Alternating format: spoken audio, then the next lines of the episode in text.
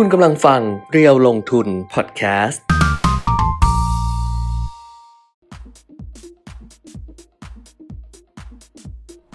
วัสดีค่ะ อัปเดตเทรนลงทุนนะคะ วันนี้เริ่มต้นสัปดาห์ใหม่ค่ะ วันจันทร์ที่ 16 มกราคม 2566 นะคะ เรากลับมาพบกันเหมือนเดิมนะคะ 10 โมงนิดๆค่ะ ทาง Facebook Live เพจเดียวลงทุน แล้วก็ YouTube Live เดียวลงทุน Channel ด้วย หลายคนบอกว่า อ้าว วันนี้ตอนแรกวันศุกร์ถ้าเกิดติดตามกันบอกว่างดไม่ใช่หรอ ไม่มาไม่ใช่หรอ ก็ตั้งใจจะงดนะ แต่ว่าคิดไปคิดมาแล้วว่าเออมันงดบ่อยเกินไง เดี๋ยวงดเดี๋ยวงดอะไรประมาณนี้ก็เลยมาก็ได้แบบมา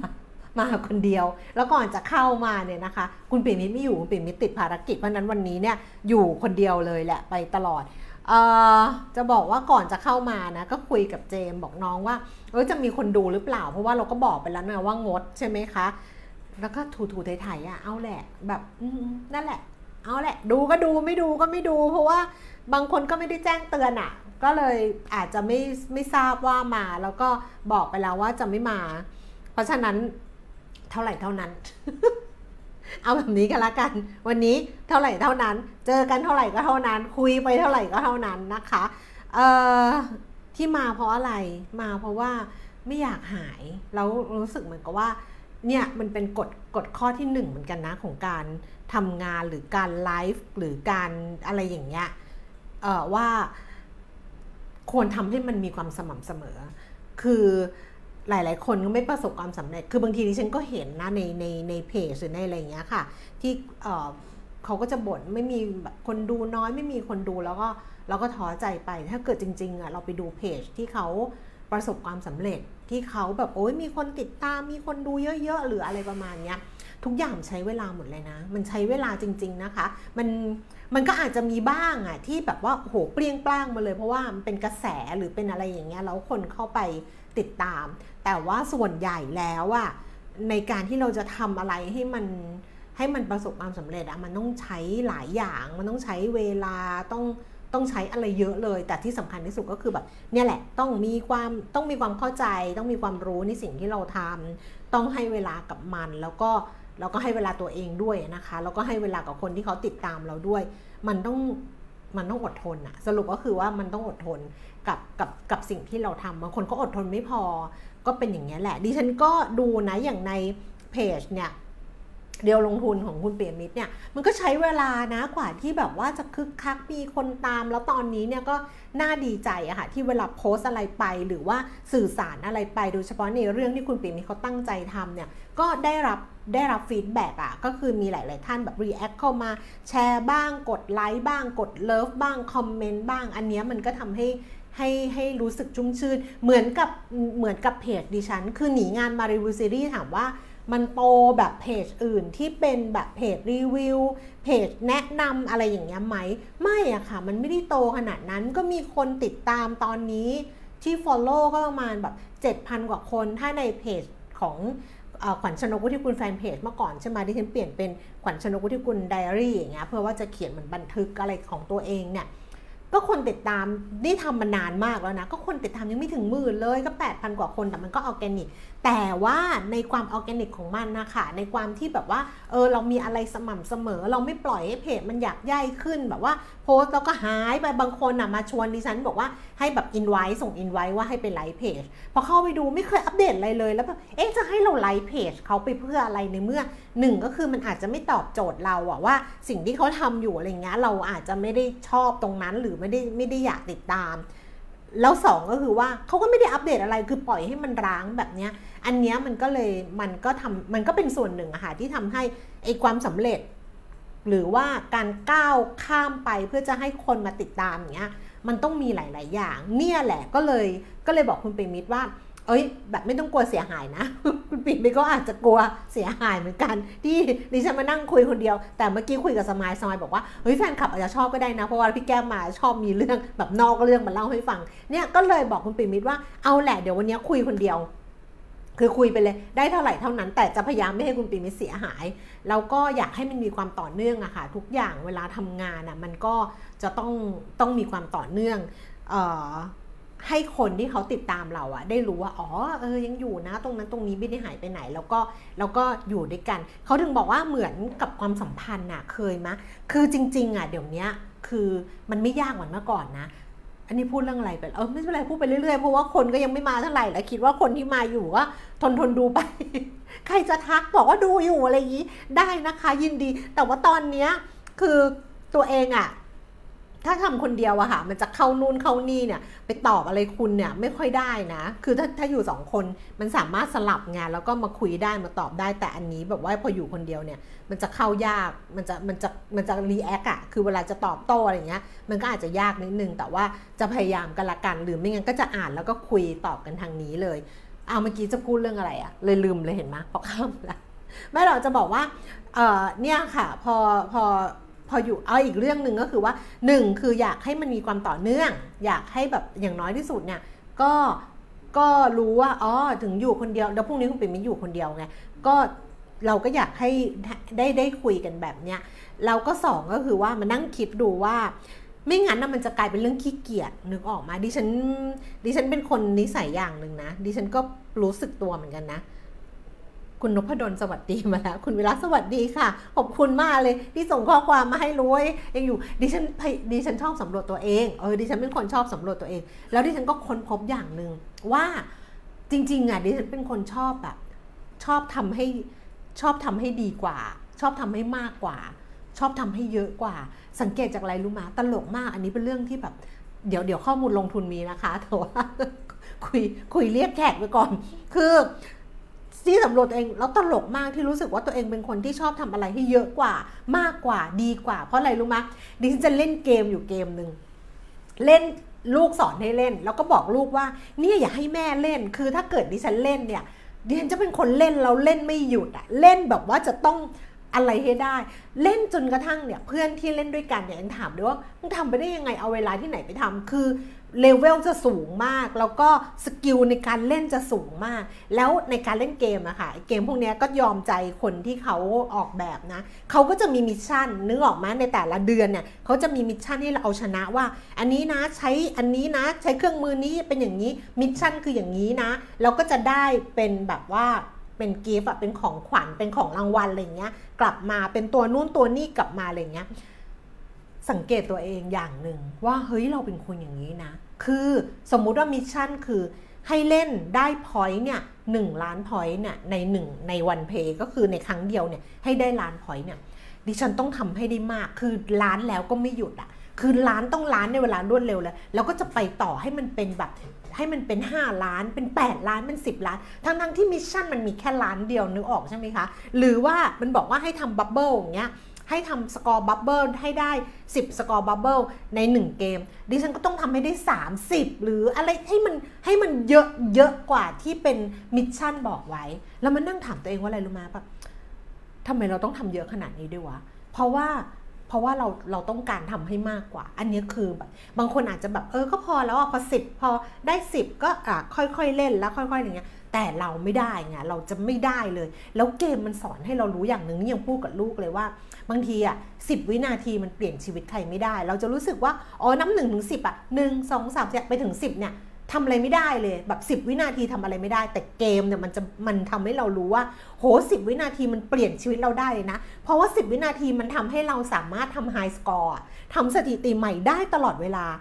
นี่คุยเรื่องอะไร เออ คุยเรื่องตัวเองเนี่ยแหละว่า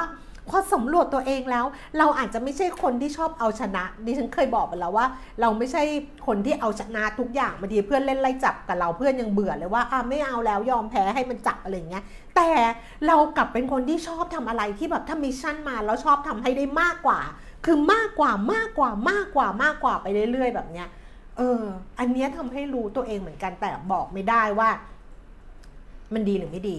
บอกไม่ได้ว่ามันเป็นข้อดีของเราหรือว่าอันนี้เป็นข้อเสียหรือเป็นอะไรเงี้ย บอกได้แค่ว่าอ๋ออ๋อเป็นคนอย่างนี้นะ เพราะอย่างน้อยก็ทำให้รู้จักตัวเองมากขึ้นว่าอ๋อเป็นอย่างนี้แหละ เป็นคนแบบนี้ เราน่าจะคุยกับตัวเองแบบนี้บ้างนะคะ บางทีโหขอบคุณมากเลยค่ะ ส่งข้อความเข้ามานะคะ คุณ คุณอินทิราบอกว่าสวัสดีค่ะ ชอบฟังคุณแก้มคุยขอบคุณค่ะ คุณคณพัฒน์วันนี้พี่อาจจะไม่มีอะไรมาฝากมากนะ เพราะว่าคุณเปียมิตรเขาไม่อยู่ แบบว่าเรื่องราวที่มีสาระอะไรต้องรอคุณเปียมิตรวันพรุ่งนี้ วันนี้เอาแบบนี้ไปก่อนกันละกัน เนี่ยเนี่ยเนี่ยเป็นเป็นแบบเนี้ยเป็นคนแบบเนี้ยแล้วแล้วที่มาวันนี้ก็คือหนึ่งนั่นแหละก็คืออยากให้มันมีความต่อเนื่องสองคืออะไรรู้มาคือรู้สึกเหมือนกับว่า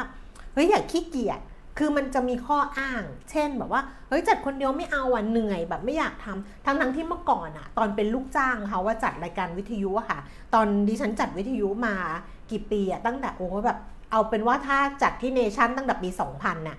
ปี 2000 แล้วเราเลิกไปปีไหนนะ ที่เขาเลิกจ้างเราจำไม่ได้แล้วเมื่อสัก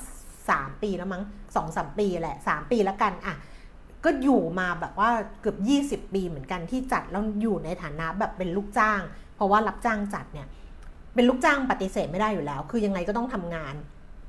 ก็ต้องทำงานอะ่ะ เพราะว่ารับเงินเดือนเขามาอะไรเงี้ยให้คนอื่นจัดแทนบ้างอะไรบ้างเวลาที่เราไม่อยู่จริง ๆ แต่ว่าห้ามจัดเพราะว่าขี้เกียจคือใช่ไหม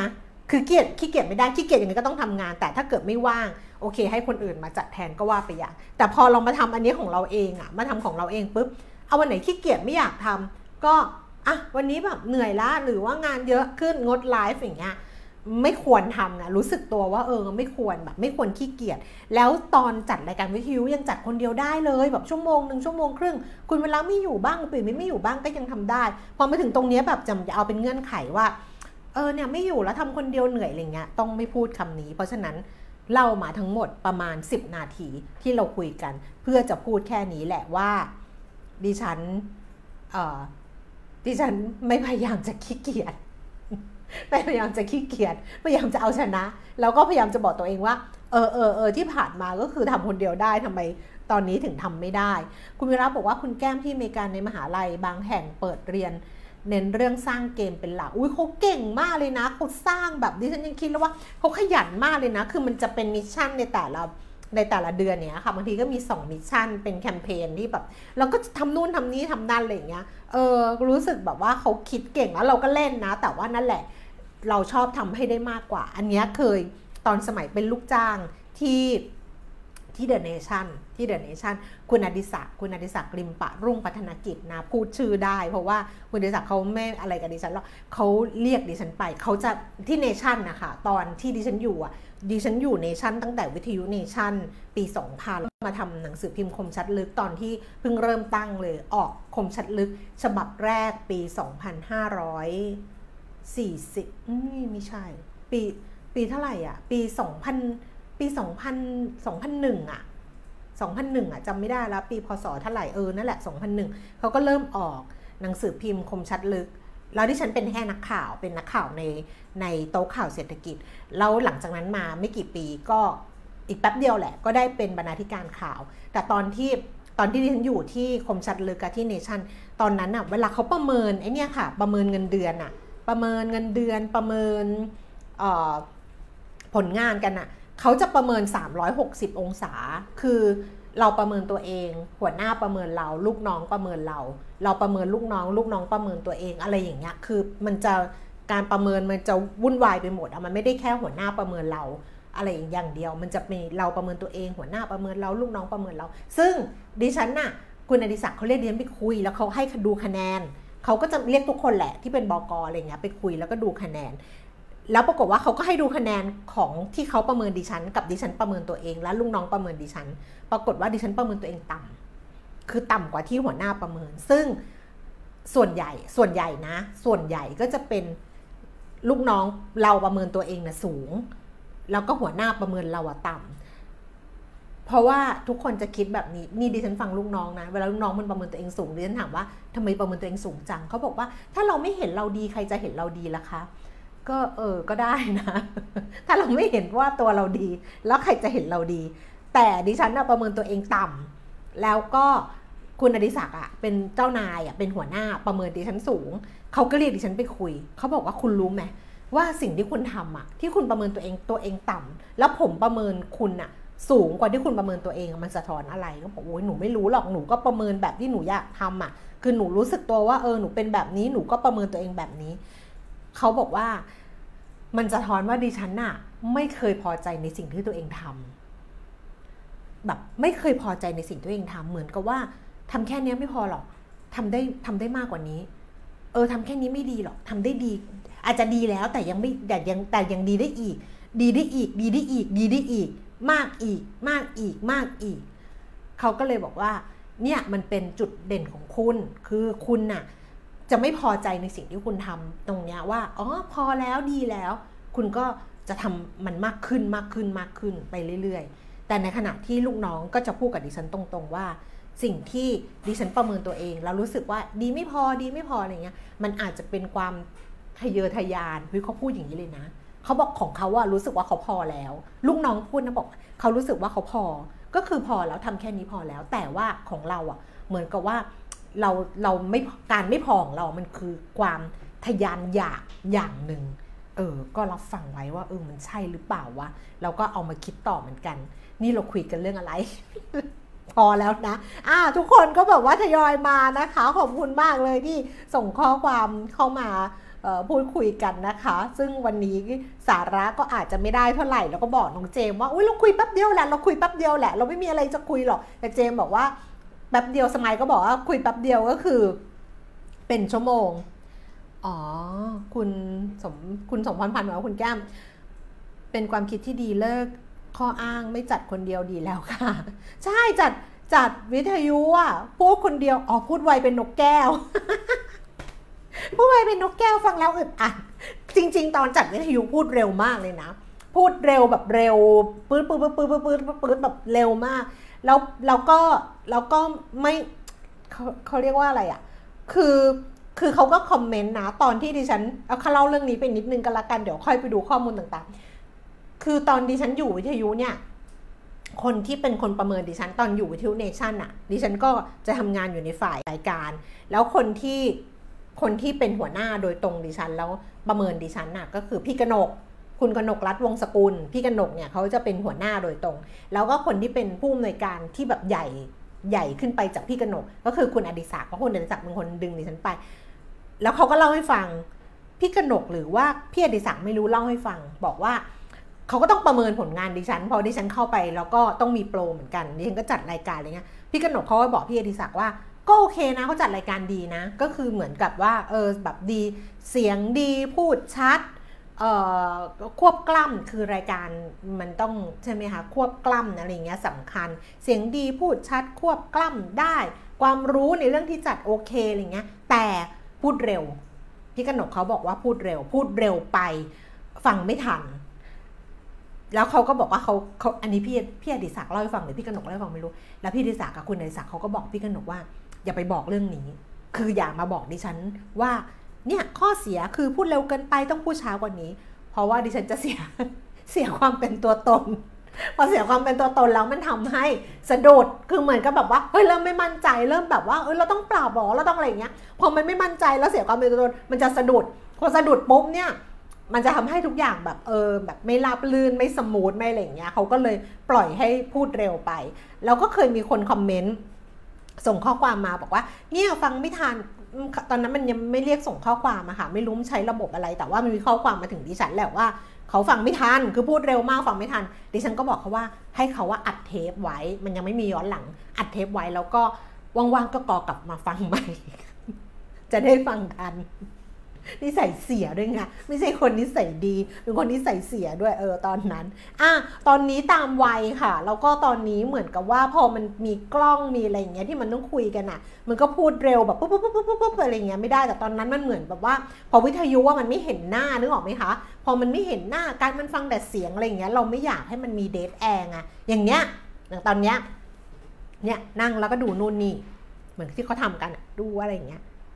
แล้วก็ไม่พูด ส่งวินาที3วินาทีคนก็นึกว่าเครื่องไม่ดับ แต่ว่ามันเห็นหน้า แต่ว่าวิทยุอะมันไม่ได้ หรือเราคิดเองก็ไม่รู้นะว่าเป็นแบบนั้นอ้าวหลาย ๆ คนโอ้โหวันนี้แบบคุณปียมิตรดิฉันจะบอกให้ว่าถึงคุณปียมิตรไม่อยู่นะ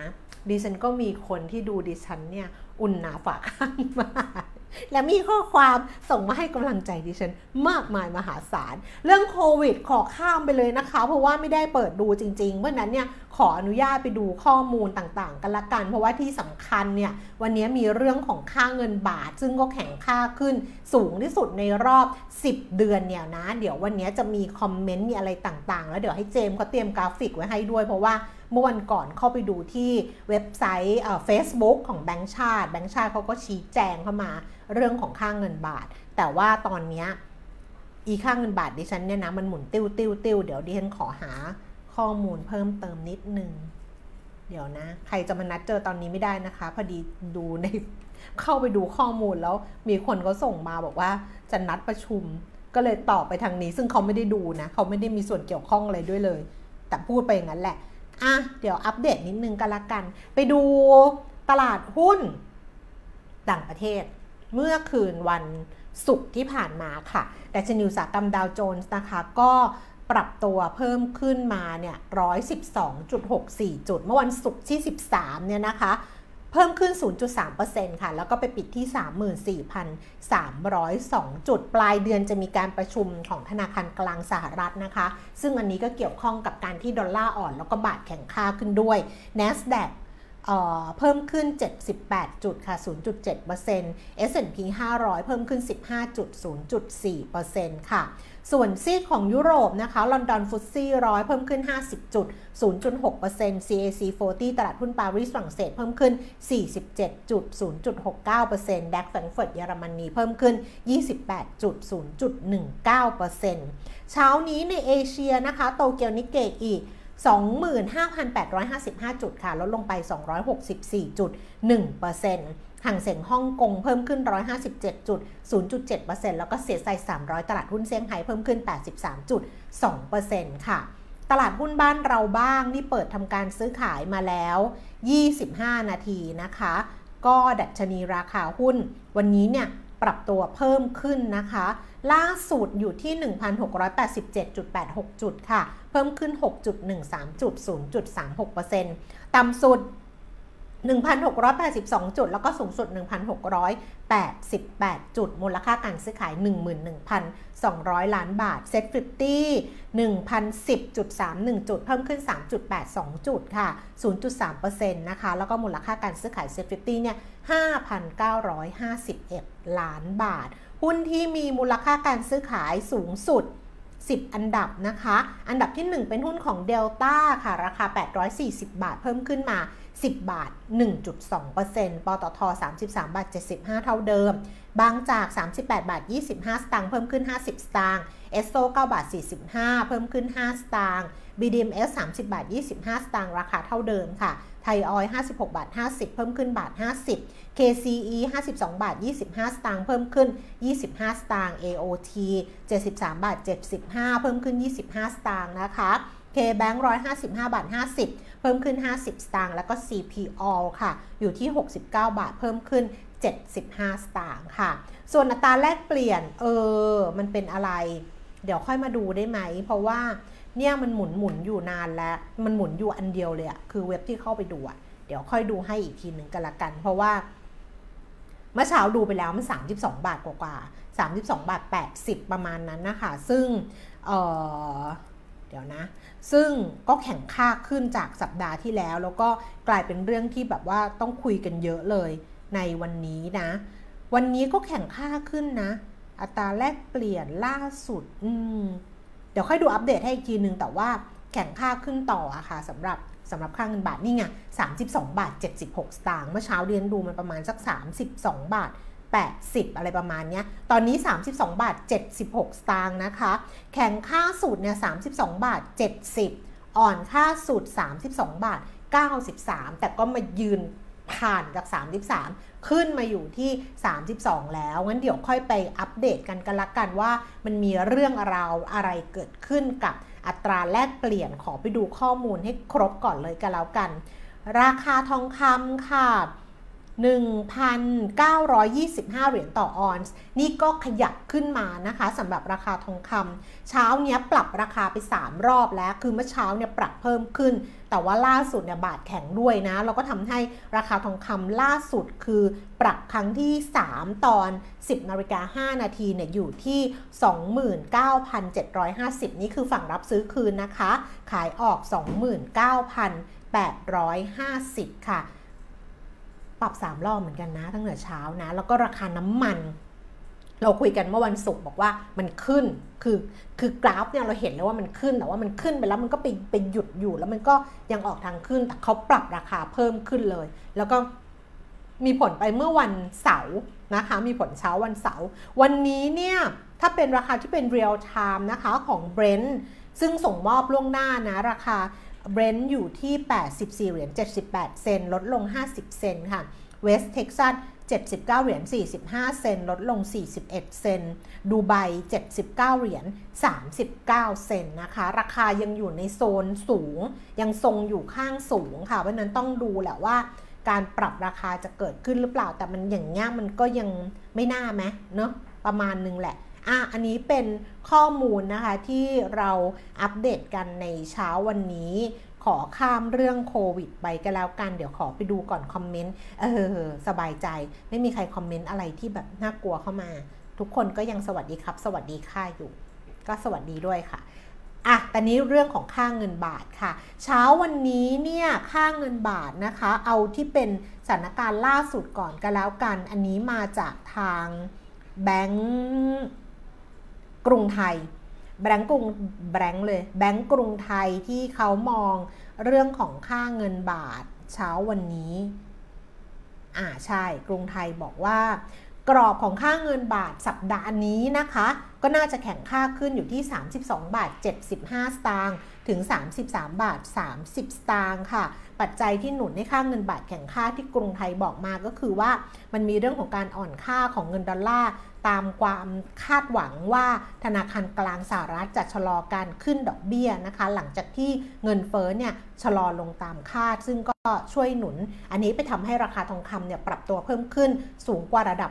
1,900 เหรียญต่อออนไปด้วยนะคะ แล้วเขาก็บอกว่าฟันฟลูของนักทุนต่างชาติ ที่ยังมีแนวโน้มเดินหน้าเข้ามาซื้อสินทรัพย์ไทยได้ต่อโดยในฝั่งซื้อทั้งในฝั่งซื้อหุ้นนะคะที่เข้ามาฟันโฟเข้ามา แต่ว่าในฝั่งที่เป็นตราสารหนี้ระยะสั้น ซึ่งก่อนหน้านี้เนี่ยเข้ามาตลอดคือมีฟันโฟที่คิดว่าค่างเงินบาทจะแข็งค่าขึ้น ก็เข้ามาเก่งกำไรแล้วเข้ามาพักอยู่ในตลาดตราสารหนี้ระยะสั้น กรุงไทยบอกว่าอันเนี้ยคือนักทุนต่างประเทศเนี่ยมองว่าเงินบาทมีโอกาสจะแข็งค่าขึ้น ซึ่งอาจเห็นแรงซื้อในตราสารหนี้ระยะสั้นได้ชัดเจนนะคะ แล้วก็โฟที่อาร์บิทา ระยะสั้นเนี่ยจากต้นทุนนักทุนต่างชาติอยู่ในระดับที่ต่ำเพราะฉะนั้นเขาบอกว่าในระหว่างสัปดาห์ นักทุนต่างชาติก็อาจจะหาจังหวะขายทำกำไรสำหรับตราสารหนี้ระยะสั้นเพราะนั้นเราจะเห็นตราสารหนี้ระยะสั้น ซึ่งโฟเนี่ยเข้ามาก่อนหน้านี้ อาจจะมีการขายออกไป แล้วก็เริ่มเห็นสัญญาณตั้งแต่สัปดาห์ที่แล้ว ที่คุณปีมิตรเอามาฝากกันแล้วนะคะสำหรับไฮไลท์ข้อมูลเศรษฐกิจเนี่ยจะต้องติดตามรายงานข้อมูลเศรษฐกิจสหรัฐสำคัญก็คือรายงานยอดค้าปลีกค่ะเป็น retail sales นะคะ เดือนธันวาคม รวมถึงข้อมูลตลาดแรงงาน ยอดผู้รับสวัสดิการการว่างงานครั้งแรกและต่อเนื่อง นอกจากข้อมูลเศรษฐกิจแล้วตลาดก็จะรอติดตามถ้อยแถลงของบรรดาเจ้าหน้าที่เฟดนะคะ เพื่อประเมินแนวโน้ม การขึ้นดอกเบี้ยของเฟดว่าจะมีการส่งสัญญาณ ชะลอการขึ้นดอกเบี้ยตามที่ตลาดคาดไว้หรือเปล่า ขณะเดียวกันนะคะ ก็จับตารอภาพเศรษฐกิจของยุโรป ผ่านรายงานดัชนีความเชื่อมั่นภาคธุรกิจ ของเยอรมนีในเดือนมกราคม รวมถึงอัตราเงินเฟ้อนะคะในเดือนธันวาคมของอังกฤษแล้วก็ยูโรโซนด้วยอันนี้เป็นข้อมูลตัวเลขสำคัญ ซึ่งจะออกมาในสัปดาห์นี้แล้วก็ต้องติดตามกัน ในฝั่งของเอเชียเขาบอกว่า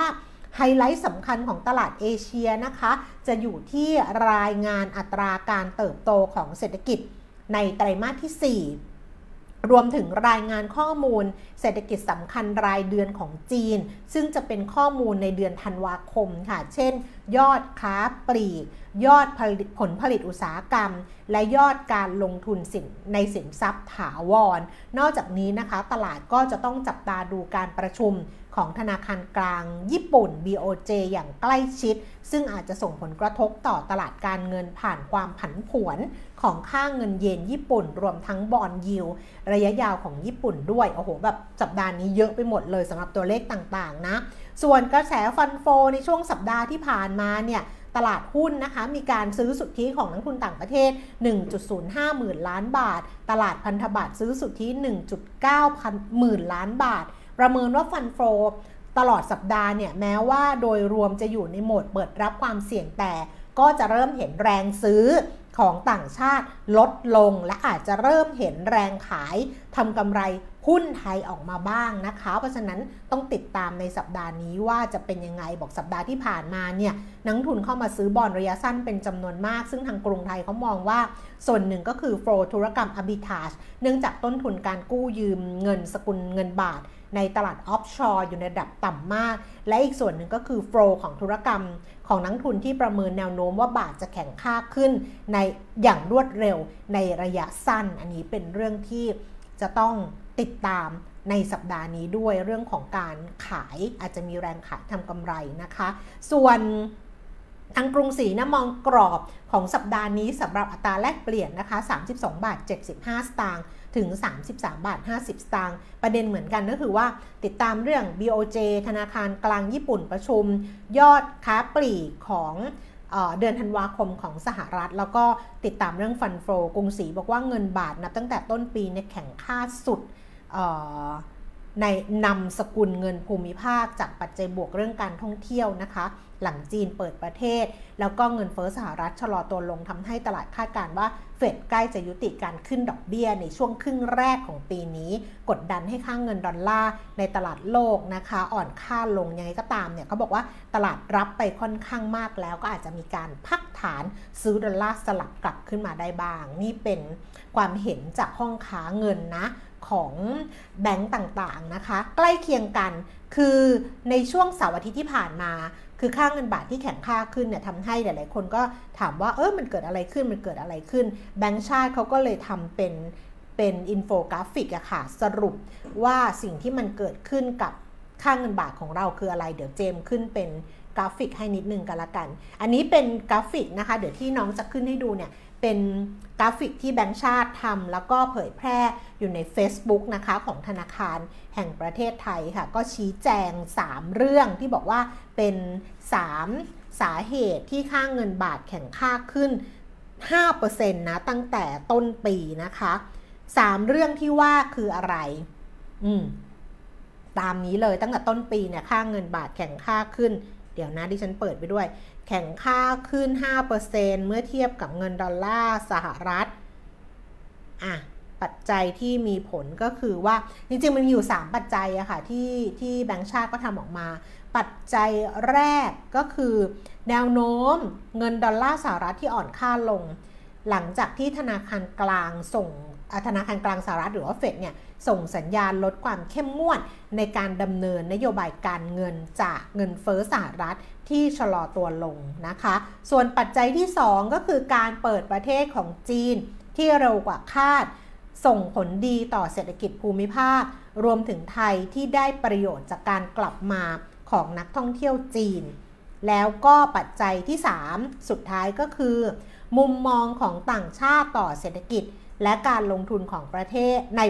อของประเทศในภูมิภาคที่ปรับตัวดีขึ้น เห็นได้จากเงินที่ไหลเข้ามาลงทุน ในหลายประเทศต่อเนื่องนะคะ ตั้งแต่ต้นปีเนี่ยนักทุนต่างชาติเข้ามาซื้อหุ้นไทยซื้อสุทธิไปแล้ว 1.7 หมื่นล้านบาท อันนี้ก็เป็น 3 ปัจจัยที่แบงก์ชาติเขาบอกว่ามีผลต่ออัตราแลกเปลี่ยนนะคะทำให้ค่าเงินบาทนั้นแข็งค่าขึ้น ซึ่งจริงๆก็เป็นเป็นเป็นเรื่องที่เรารู้อะคือเราก็รู้อยู่แล้วแหละว่า อ๋อ มันก็เรื่องนี้แหละ ก็คือ 1 มัน มันแข็งค่าเพราะว่าดอลลาร์สหรัฐอ่อนค่าลง 2 ก็คือเรื่องของการท่องเที่ยวที่ได้ผลดีจากนักท่องเที่ยวจีนเข้ามา แล้วก็ 3 ก็คือเรื่องของเศรษฐกิจในภูมิภาค ซึ่งมันดูการฟื้นตัวว่าในปี 2566 เนี่ยภูมิภาคเราเนี่ยเอเชียตะวันออกเฉียงใต้เนี่ยดูอาเซียนเนี่ยดูเหมือนว่าจะโดดเด่นในเรื่องของการฟื้นตัวทางเศรษฐกิจนะคะ ก็เลยทำให้เม็ดเงินลงทุนเนี่ยไหลเข้ามา แต่ว่าก็นั่นแหละแบงก์ชาติถ้าออกมาแบบนี้แล้ว แน่นอนว่าปิดท้ายคือ แบงก์ชาติเองก็จับตาดูอย่างใกล้ชิดนะคะว่าทิศทางจะเป็นยังไง แล้วก็พร้อมที่คงจะเข้าไปดูแล แต่นี้พูดเรื่องของจีน เพราะว่าเป็นปัจจัยที่เราคุยกันแบบว่าเยอะมาก แล้วก็การท่องเที่ยวอะไรต่างๆเลยนะมันก็คือคักมากขึ้นจากการที่นักเที่ยวจีนกลับเข้ามา แต่วันนี้ดิฉันไปเจอในหนังสือพิมพ์ จริง ๆ ในในในเรียวลงทุนนะคะวันนี้ในสรุปข่าวอันนึงอะคือในเรียวลงทุนเขาก็จะมีสรุปข่าวข่าวเด่นใช่ไหมสรุปข่าวแบบว่า สรุปข่าวเศรษฐกิจต้องรู้ประจำวันที่ 16 มกราคมหัวข้อที่น่าสนใจ หัวข้อแรกเลยเนี่ยนะ ใน Facebook เพจเดียวลงทุนก็คือว่า อย่าคาดหวังสูงจีนเที่ยวไทย อันนี้ที่น้องก็ทำมาแล้วเป็นแบบว่าเป็นเป็นไฮไลท์อะก็คือสมาคมจากไทยรัฐนะ จากหนังสือพิมพ์ไทยรัฐนะ บอกว่าสมาคมตั้งตระกูลออกโรงเตือนรัฐบาล อย่าคาดหวังว่าคนจีนจะเข้าประเทศไทยเป็น 10 ล้านคน ในขณะที่ยังไม่ได้ปรับมาตรฐานภาคอุตสาหกรรมการผลิตย้ำโลกยุคใหม่ต้องปรับตัวให้เข้ากับเทคโนโลยีและความต้องการของตลาด เออ ก็ไม่เป็นไรหรอกก็แล้วแต่ แต่ว่าแอบประเดนบอกว่าเฮ้ยอย่าคาดหวังสูง ว่าแบบจะเข้ามาเยอะอะไรประมาณนี้ เพราะตอนนี้เนี่ยมันกลายเป็นปัจจัยที่แบบว่า เออสำคัญที่สุดแล้วก็แบบโอ้โห แบบปังที่สุดแล้วหลาย ๆ คือแม้กระทั่งที่เป็นภาคเอกชนนะคะที่เป็นแบบภาค อุปโภคบริโภคก็จะคาดหวังว่าพอน้องเที่ยวจีนเข้ามานะโหสินค้าและบริการก็จะคึกคักมากขึ้นอะไรมากขึ้น อันเนี้ยพออ่านอันนี้ปุ๊บแล้ววันนี้ไปเจอบทความในหนังสือพิมพ์กรุงเทพธุรกิจเดี๋ยวเล่าให้ฟังว่าโอ้ยพูดคนเดียวนี่มันก็เหนื่อยเหมือนกันเนาะมันก็เหนื่อยแหละมันก็เหนื่อยแล้วแล้วช่วงที่ผ่านมาคือดิฉันน่ะปกติเสาร์อาทิตย์อย่างน้อยที่สุดอะเสาร์อาทิตย์ดิฉันจะต้องตื่น ตื่นตีห้าครึ่งแล้วก็ไปออกกำลังกาย คือออกกำลังกายของดิฉันคนหนึ่งก็จะวิ่งแต่ดิฉันวิ่งไม่ไหว ก็จะใช้เดินเร็วๆอะค่ะ เดินเร็วๆชั่วโมงหนึ่งชั่วโมงกว่าๆมันก็จะได้ประมาณสัก 5 6 7 กิโล ถ้าไม่ถึงชั่วโมงก็ 5 กิโล ก็เดิน 5 กิโลบ้าง ถ้าไม่เหนื่อยมากก็ 6 กิโล ถ้ามีแรงเหลือก็ 7 กิโล ถ้าเหลือมากกว่านั้นก็เดิน 8 กิโล เดินนะ อาจจะมีวิ่งสลับบ้างนิดหน่อย แต่ว่า 2 อาทิตย์ที่ผ่านสอง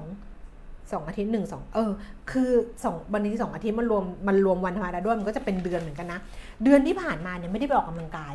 คือไม่ได้ออกไปเดินออกไปอะไรเลยเพราะไม่ได้เพราะขี้เกียจแต่ว่าเพราะตัวเองอะที่เล่าให้ฟังอะค่ะว่าต้องไปเจาะไปเจาะไอ้เนื้อ เอาไปชิ้นเนื้อไปตรวจ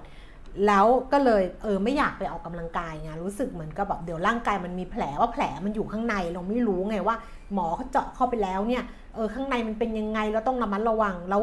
ไอ้รอบที่เจาะข้างเนี้ยคือทำอย่างเงี้ยเพราะว่าเจาะเต้านม เดี๋ยวทุกคนมาเจาะอะไรเจาะเต้านมค่ะ เจาะไปแล้วก็ไม่รู้ว่าเป็นยังไงเพราะเขาบอกว่ารอบเนี้ยแผลมันลึก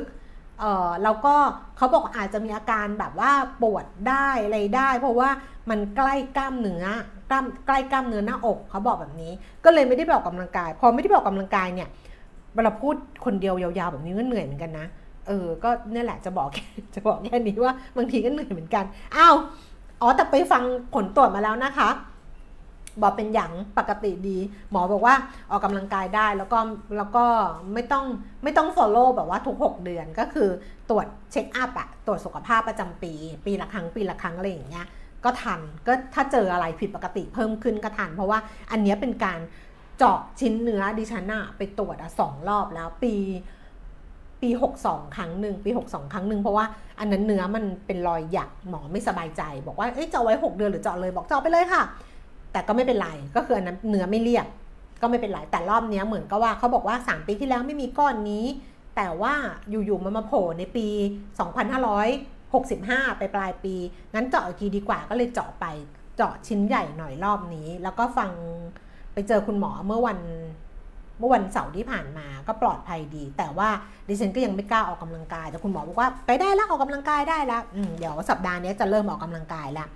ถ้าฝุ่นไม่เยอะนะ รู้สึกเหมือนกับว่า ไม่รู้ที่เยอะๆนี่หมอกหมอกด้วยแล้วฝุ่นด้วยหรือเปล่า เพราะว่ายังไม่ได้ออกไปหายใจข้างนอกเลย ก็เลยไม่ทราบว่าเป็นยังไงเอาคราวนี้กลับมาที่นี่ที่พูดถึงเรื่องของจีนว่าว่าเป็นยังไงแล้วก็บอกว่าอย่าคาดหวังกับเรื่องของนักท่องเที่ยวจีนมากเนี่ยนะคะเออ วันนี้เจอบทความในกรุงเทพธุรกิจจริง ๆ เขาเขียนเรื่อง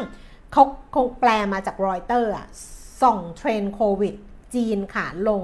เดินทางตรุษจีนคึกคัก จริงๆ เขาก็จะพูดถึงตัวเลขที่รอยเตอร์เขาบอกว่ามันเป็นรายงานมาจากทางสำนักงานบริหารการแพทย์ คณะกรรมการสุขภาพแห่งชาติจีนนะคะ หรือว่า NHC รายงานเมื่อวันเมื่อวันเสาร์ที่ผ่านมานี่เอง วันเด็กเราอะ ที่ผ่านมาเดี๋ยบอกว่ายอดสะสมนะคะ ระหว่าง 8 ธันวาคมถึง 12 มกราคม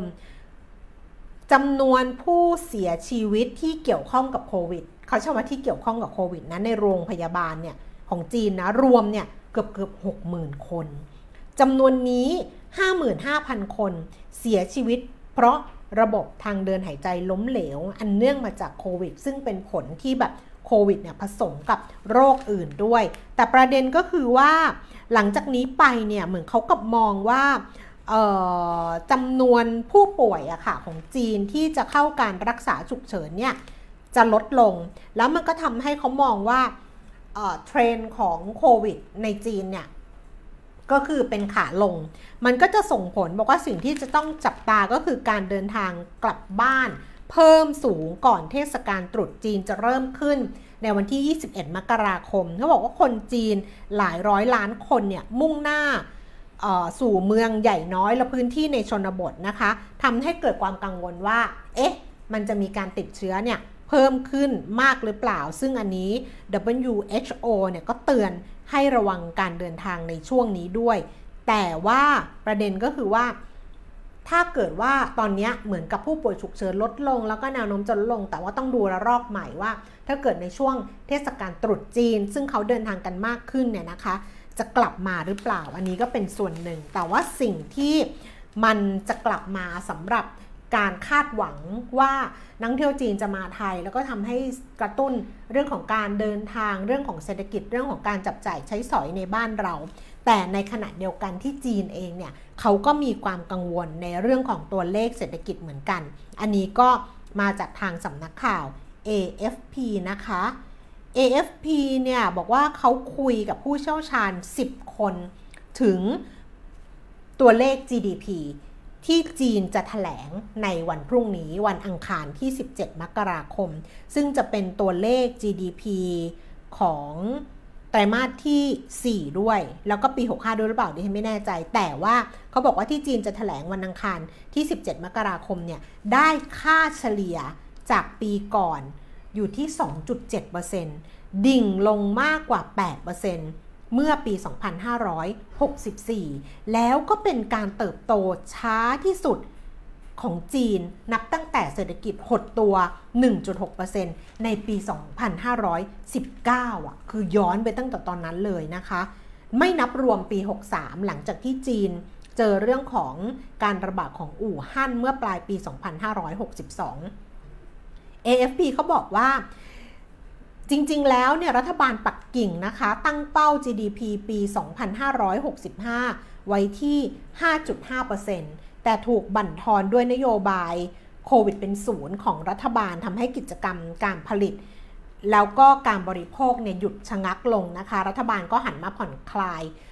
ความเข้มงวดอย่างกระทันหันจากที่ใช้มา 3 ปี ตอนนี้เขาบอกว่าจีนต่อกรกับการติดเชื้อที่พุ่งสูงล้นโรงพยาบาล บุคลากรทางการแพทย์ก็รับมือหนัก ซึ่งน่าจะส่งผล ต่อการเติบโตของเศรษฐกิจในไตรมาสที่ 4 นี่จะประกาศวันพรุ่งนี้ก็คือ GDP ไตรมาสที่ 4 ของจีนนะคะ ซึ่งจางหมิงนักเศรษฐศาสตร์จากสถาบันสังคมศาสตร์ในกรุงปักกิ่งบอกว่า ไตรมาสที่ 4 ค่อนข้างลำบาก ไม่ว่าจะใช้มาตรการไม่ว่าจะใช้มาตรวัดการบริโภค หรือการลงทุนก็จะพบว่าการเติบโตกำลังชะลอลงนะคะ เช่นเดียวกับนักวิเคราะห์จากราโบแบงค์ ทีเวเมวิสันนะคะ ซึ่งเขาบอกว่าแทบจะแน่นอนแล้วว่าไตรมาสสุดท้ายของปี 2565 GDP เนี่ยจะโตลดลง เพราะโควิดระบาดรวดเร็วหลังจากที่รัฐบาลผ่อนคลายระเบียบในเดือนธันวาคม ซึ่งก็ส่งผลให้ทั้งดีมันแล้วก็สป라이แย่ลงไปอีก อันนี้คือ ตัวเลขที่เราจะต้องดูกันในวันพรุ่งนี้สำหรับ GDP อัตราการขยายตัวทางเศรษฐกิจของจีนไตรมาสที่ 4 นะคะ ที่จะประกาศออกมา ก็มีผลนะ จริง ๆ ก็คงมีผลแหละ แล้วก็ต้องจับตาดูกันต่อไปว่า มันจะเป็นไปตามคาดมันจะน้อยกว่าที่คาดมันจะต่ำกว่าที่คาด ผู้ไปพูดมาบอกว่าจะพูดประมาณสักครึ่งชั่วโมงพูดจะ 40 นาที นี่ปาเข้าไป48 แล้ว 10นาฬิกา48 นาทีแล้ว โอ้แต่ขอบคุณมากเลยนะคะโอ้ยดีใจ ดีใจเลยดีใจคนดูเยอะ ทั้ง YouTube ทั้งแบบว่าทั้ง Facebook นะเออคนเข้ามาดูเยอะอยู่เหมือนกันหลาย ๆ ท่าน ขอบคุณนะคะ ข้อความที่ส่งเข้ามาก็ไม่น่าจะมีรายร้ายแรงนะ เออหลังจากนี้ไปคุณหมอก็บอกสบายๆ แล้วดิฉันนับคุยกับหมอดิฉันก็บอกว่า พอหมอบอกว่าเออไม่ซีเรียสบอกว่าไม่เป็นไรไม่มีสัญญาณบ่งชี้คือก็ตรวจไปแล้วก็หมอก็พูดเลยว่าไม่มีสัญไม่เป็นมะเร็งหมอพูดอย่างนี้ไม่เป็นมะเร็งไม่มีสัญญาณบ่งชี้ว่าจะเป็นก็สบายๆก็เลยโอ้เนี่ยกะว่าถ้าเกิดว่าคุณหมอบอกว่ามันซีเรียสนะมันอะไรนะจะจองทัวร์ไปเที่ยว คือไปเที่ยวก่อนเดี๋ยวค่อยว่ากัน เรื่องอื่นค่อยว่ากัน พอคุณหมอบอกว่า ไม่เป็นอะไรก็แข็งแรงดี แล้วเดี๋ยวก็ค่อยมาตรวจกันเช็คอัพปีละครั้งแล้วบอกว่านี่เที่ยวไม่ได้เลยอะต้องมาทำงานว่าต้องตั้งใจทำงานแล้วไงหมอก็เลยบอกว่าไปเที่ยวเลยไปเที่ยวเลยไปเที่ยวก่อน ทุกคนแนะนำให้ไปเที่ยวหมดเลย ไม่ได้สิต้องทำงานบ้างแล้วเหมือนกับว่าเพิ่งกลับจากการท่องเที่ยวมา จริง ๆ มีอีกเรื่องหนึ่งนะ แต่ว่า เดี๋ยวดูก่อน ดูก่อนว่าจะดูดีไหมเพราะว่ามันเป็นเรื่องเมื่อวันศุกร์มันเป็นเรื่องเมื่อวันศุกร์แต่คิดว่าหลายๆคนนะคงยังไม่ได้ดูหรอกเพราะไม่มีใครดูหรอก ก็คืออตัวดัชนีความเชื่อมั่นราคาทองคำไตรมาสแรกปี 66 อ๋อ นี่เขาทำถึงไตรมาสเลยนะอะดูหน่อยแล้วกันเนาะ ดูสักนิดนึงก็แล้วกันเผื่อใครสนใจเรื่องของทองคำนะคะ อันนี้มาจากศูนย์วิจัยทองคำค่ะ เขาแถลงดัชนีความเชื่อมั่นทองคำประจำเดือนมกราคม 2566 ก็เพิ่มขึ้นเมื่อเทียบกับเดือนก่อนหน้านะคะ เมื่อเทียบกับเดือนธันวาคม จากระดับโอ้เพิ่มขึ้นเยอะเหมือนกันนะ เพราะว่าจาก 58.36 จุด เดือนธันวาคมเพิ่มมาเป็น 64.99 นะคะ เพิ่มขึ้น 6.63 จุด นี่ไง มันเพิ่มขึ้นมาตั้ง 11%นะคะ ความเชื่อมั่นทองคำเดือนมกราคมเนี่ยเพิ่มขึ้น 11%ปัจจัยที่ทำให้ดัชนีเพิ่มขึ้นมาจากความต้องการซื้อสินทรัพย์ปลอดภัย นโยบายทางการเงินของธนาคารกลางสหรัฐ แรงซื้อเก่งกำไรและความกังวล เรื่องเศรษฐกิจโลกถดถอยนะคะ ก็เป็น 4 ปัจจัย4มะ5ปัจจัย เออ5ปัจจัยหลัก ความต้องการซื้อสินทรัพย์ปลอดภัย นโยบายการเงินของเฟดแรงซื้อเก่งกำไร เศรษฐกิจโลกถดถอย4นับนับไปนับมาเหลือ4แต่จะมีความเชื่อมั่นทองคำระยะ 3 เดือน ในไตรมาสแรกของปี 2516 นะคะ ก็เพิ่มขึ้นจากไตรมาสที่ 4 ค่ะ จาก 50.80 มาอยู่ที่ 61.96 นะคะ เพิ่มขึ้น 11 จุด หรือประมาณ 22%นะ โดยก็อันนี้มาเพิ่มขึ้นมาจากถ้าเกิดไตรมาสแรกนะ เพิ่มขึ้นจากเงินทุนไหลเข้า จากดอลลาร์สหรัฐ แล้วก็ภาวะเงินเฟ้อ แล้วก็เป็นช่วงเทศกาลด้วย รวมถึงทิศทางของราคาน้ำมันด้วยนะคะ ไปดูกรอบดีกว่า ดูอะไรไม่สำคัญเท่าดูกรอบ เพราะเราจะได้รู้ว่าเขามองยังไง คือมุมมอง ของนักลงทุนนะในเดือนมกราคมเนี่ยถามว่าจะซื้อทองไหม 57%ตอบว่าซื้อ ซื้อพตุดจีนด้วยเปล่า 33%บอกว่าไม่แน่ใจ 10%บอกว่าไม่ซื้อนะคะ ดูที่กรอบราคา อันนี้เป็นกรอบที่ผู้ค้าเขาให้ไว้เขาก็คาดการกรอบราคาเดือนมกราคมปี 2566 ทองคำต่างประเทศนะคะ กรอบล่างจะอยู่ที่ 1,798 เหรียญต่อออนซ์กรอบบน 1,924 เหรียญต่อออนซ์นะ กรอบล่าง 1798 ข้างบน 1924 ซึ่งตอนนี้มัน 19 กว่าๆไปแล้ว ทะลุไปแล้ว แล้วก็ค่าเฉลี่ยสำหรับมกราคมเนี่ยจะอยู่ที่ 1861 1,861 เหรียญต่อออนซ์ ราคาทองในประเทศค่ะ กรอบล่างก็คือ 29,200 กรอบบน 3,400 เขามองมีโอกาสจะทะลุ 30,000 ขึ้นไปนะ ตรงกลางค่าเฉลี่ย 29,800 ดิฉันว่ามันอยู่แถวๆนี้แหละ แถวๆค่าเฉลี่ยนี่แหละช่วงเนี้ย น่าจะประมาณนั้น ค่าเฉลี่ยคือ 29,800 นะคะ เพราะนั้นใครจะซื้อจะขายก็ดูกรอบอะดูว่ามันค่าเฉลี่ยคือ 29,800 กรอบล่าง เข้าใกล้กรอบล่างจะซื้อก็คือ 29,200 กรอบบนจะขายก็คือ 3,400 ค่าเงินบาทที่เขามองไว้ แต่เขามอง เขาไม่ได้มองมาแบบ 32 เลยนะ เขามองว่าแข่งค่าสุดคือค่าเงินบาทเนี่ย33 บาท 6 สตางค์ คือ ยังไม่ทะลุ 32 แล้วก็อ่อนค่าสุด 34 บาท 76 สตางค์ ค่ากลางจะอยู่ที่ 33 บาท 91 เพราะนั้นอาจจะต้องเอาวันนี้ไปไปทอนอีกทีหนึ่งค่ะ ปัจจัยที่ต้องติดตามก็คือทิศทางสภาวะเงินเฟ้อของสหรัฐนะคะ ว่าชะลอลงอะไรอย่างนี้ป่ะ แล้วก็ 2 คือความตึงเครียดระหว่างจีนกับไต้หวันนะ อันนี้เป็นเรื่องที่ 2 3 ก็คือสถานการณ์โควิด19 ในจีน ดูกลยุทธ์นิดเดียวค่ะ กลยุทธ์ การลงทุนทองคำเดือนมกราคม 2566 ผู้ค้าทองรายใหญ่ให้ความเห็นว่า แม้แนวโน้มราคาทองคำจะเป็นบวกมากขึ้นในระยะกลาง แต่เนื่องจากราคาทองที่ปรับขึ้นมาค่อนข้างมาก อาจจะส่งผลให้เกิดแรงขาย กดดันราคาทองออกมาอีกครั้งแนะนำให้ลงทุนระยะสั้น เข้าซื้อเมื่อราคาย่อตัวลง แล้วก็ให้ขายทำกำไรเมื่อราคา ดีดสูงขึ้น หรือถ้าราคาทองคำปรับตัวขึ้น ไม่สามารถยืนเหนือแนวต้านได้ ก็แนะนำให้ลดความเสี่ยงของพอร์ต จากการลงทุนจากสภาวะของตลาด หรือจากสถานการณ์ทางเศรษฐกิจที่มีความไม่แน่นอนไม่นะต้องไปดูแบบกรอบแนวรับแนวต้านทางเทคนิคของทองในแต่ละวันอีกครั้งหนึ่งกันละกันนะคะ อันนี้อัปเดตให้สำหรับสำหรับสำหรับคนที่สนใจอะถ้าไม่สนใจก็ ก็ไม่สนใจ คุณอันคุณอัญชลีเพิ่งมาคุณแก้วมาคนเดียวเลยนึกว่าไม่มาแล้วโหมาตั้งนานแล้วค่ะมาจนแบบปวดปากไปหมดแล้วตอนนี้พูดเยอะพูดเยอะมากจะปวดปากอ้าวพอแล้วกันแล้วไม่มีนอกเรื่องนะวันนี้เพราะว่านอกจริง ๆ นอกเรื่องไปเยอะแล้ว ตั้งแต่ช่วงต้นต้นชั่วโมงนะคะ อันนี้ก็ไม่ค่อยมีอะไรมาฝากอันนี้มีเศรษฐกิจต่างประเทศที่ต้องติดตามนะเรื่องจีนเดี๋ยวพรุ่งนี้มีตัวเลข GDP เดี๋ยวคุณปิ่มมินอัปเดตให้ทีละกัน แล้วก็มีเรื่องแนวโน้มหุ้น ซึ่ง ดูแล้ว เอ๊ะนนมหุ้นพูดไปยัง ถ้ายังไม่ได้พูดก็ข้ามไปแล้วกัน